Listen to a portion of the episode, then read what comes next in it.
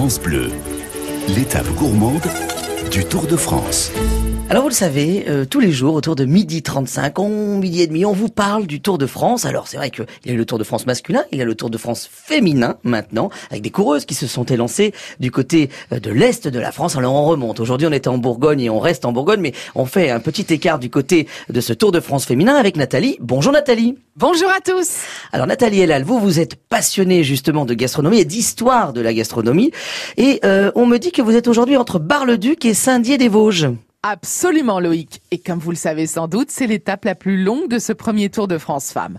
Alors rien que pour ces 175 km, une petite récompense gourmande s'impose. Et ça tombe bien, parce qu'à Bar-le-Duc, il existe depuis des siècles une confiture incroyable réputée dans le monde entier, la confiture de groseille épépinée. Alors comment une confiture peut être réputée dans le monde entier? Faut nous expliquer un petit peu. Hein bah, ce qui la rend exceptionnelle, d'abord, c'est sa préparation, hein, parce que les grains de groseille sont détachés de leur grappe avec des ciseaux, puis ils passent entre les bains des épépineuses, des femmes qui sont chargées d'enlever les pépins avant la cuisson, à l'aide d'une plume d'oie qui est taillée un petit peu comme un cure-dent. Et vous voyez un peu la, taille hein, des grains de groseille et puis celle des pépins, minuscules les deux. Donc je peux vous dire que c'est un savoir-faire unique qui demande beaucoup de dextérité et qui n'a pas changé depuis le Moyen Âge. C'est une des raisons qui font de cette confiture un véritable luxe. On l'a même surnommé le caviar français. Ah oui, justement, parce qu'elle a toujours été euh, synonyme de luxe, cette confiture oui, on a retrouvé des achats de pots de confiture de groseille dans d'anciens livres de contes du château de Bar-le-Duc à la fin du XIVe siècle.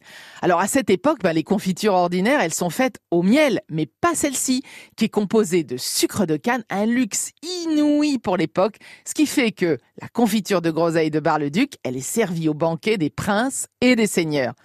Détail surprenant, elle est présentée dans des étuis de bois habillés de cuir, parce qu'il faut attendre le XVIe siècle pour que l'industrie du verre se développe. Et puis à partir de là, à la cour du roi et chez les dames de l'aristocratie, servir de la confiture de groseille de Bar-le-Duc conditionnée dans des verrines en cristal, ça devient une mode. Et en offrir à ses hôtes, ben, c'est une marque d'attention.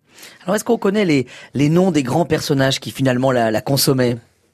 La reine d'Angleterre, Marie Stuart, qui hein, elle l'adorait. Elle appelait ses pots de confiture ses rayons de soleil. Mais ça, c'était au XVIe siècle.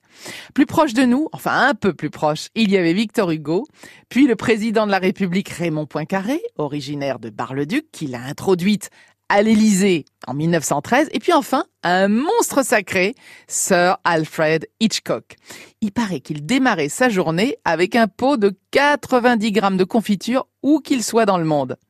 Je vous parie que la prochaine célébrité à adopter cette délicieuse spécialité sera une sprinteuse du Tour de France.